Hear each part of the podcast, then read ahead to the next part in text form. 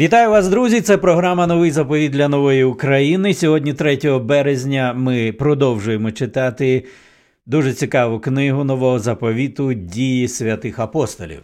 Сьогодні це 23 розділ Павло стоятиме перед Синедріоном. Діяльність Павла була переповнена чудесами та надприродними ознаками, які Бог чинив через нього. Серед надприродних проявів у житті апостола найважливішими були його особисті зустрічі з Христом. Перша, найвідоміша, про яку він розповідав напередодні, трапилась більше як 20 років тому на його шляху до Дамаска, коли Господь покликав його і обернув Савла, ненависника церков, на Павла, засновника церков. Ці зустрічі чи видіння одначе відбувалися не дуже часто. Є характерна спільна риса таких подій. Вони відбувались у скрутні для Павла часи, коли той майже був готовий здатися. Але Господь з'являвся йому і зміцнював його віру. Так було в Коринті, де Ісус наказав Павлові залишатися в місті і далі продовжувати проповідь Євангелії. Подібно до того у скрутну годину, про яку ми читаємо в цьому розділі, коли Павло готувався до смерті від рук розлючених співвітчизників, Господь посеред ночі став перед ним і промовив Кріпися, Павле, бо як ти свідчив про мене в Єрусалимі, так тобі треба свідчити й у Римі. З того часу Павло не, зап... не занепадав духом, навіть коли всі навколо втрачали надію. Давайте послухаємо цей 23 розділ дій святих апостолів.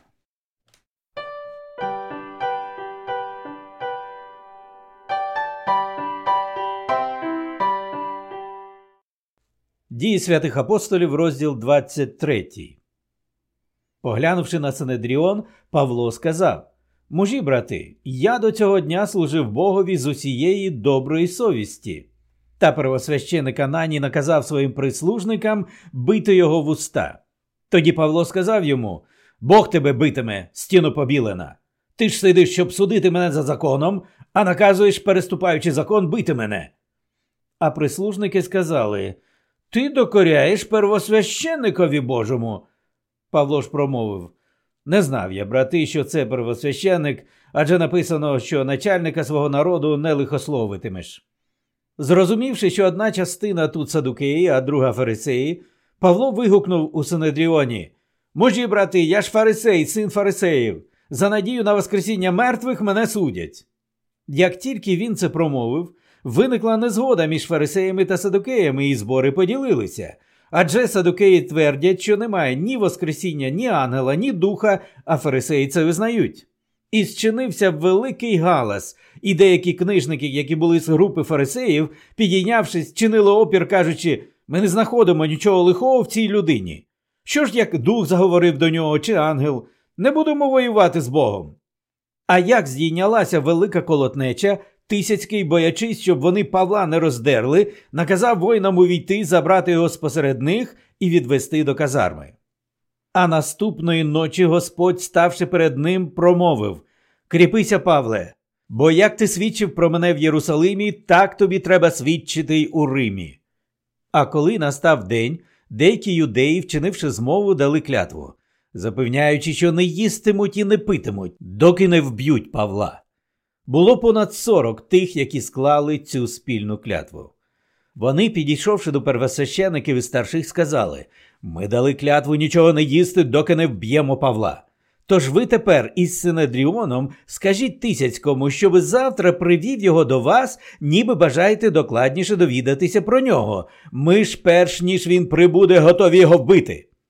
А син сестри Павла, почувши про засідку, прибув і, війшовши до казарми, сповістив Павлові. Павло ж, покликавши одного з сотників, сказав Проведи цього юнака до Тисяцького, бо має йому щось сказати. А тоді той, узявши його, привів до Тисяцького і сказав В'язень Павло, покликавши мене, попросив провести до тебе цього юнака, який має тобі щось сказати. Узявши його за руку і відвівши вбік, Тисяцький запитав Що ти маєш мені сповістити? Той розповів Юдеї змовилися попросити тебе, щоби завтра привів ти Павла до Синедріону, ніби бажають вони докладніше випитати його. Ти ж не вір їм, бо на нього чекають у засідці понад сорок чоловік із них, які між собою склали клятву не їсти і не пити, доки не вб'ють його. Тож тепер вони готові, очікують від тебе розпорядження.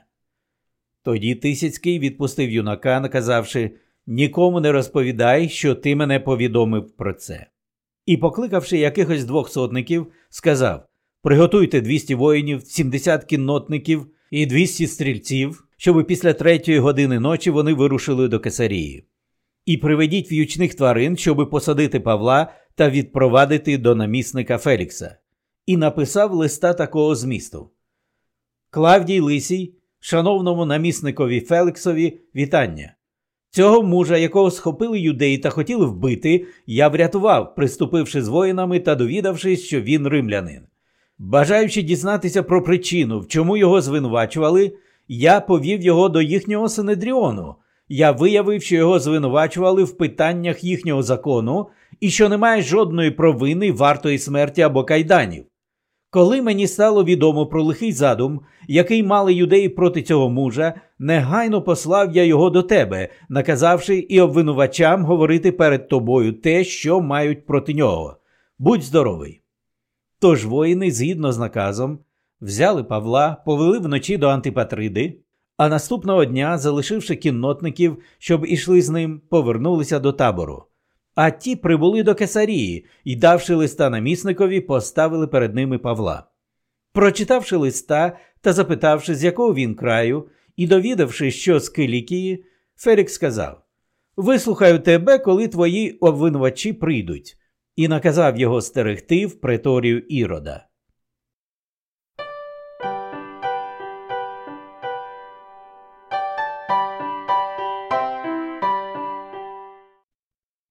Ви прослухали, друзі, 23-й розділ дій святих апостолів. Це програма Новий заповіт для нової України. Я Петро Новичак був з вами сьогодні, 3 березня. Нехай Господь благословить нас усіх і дарує кожному таку надію. Як колись Господь явився Павлові і сказав: Кріпись, Павле, кріпись Україно. Господь з тобою.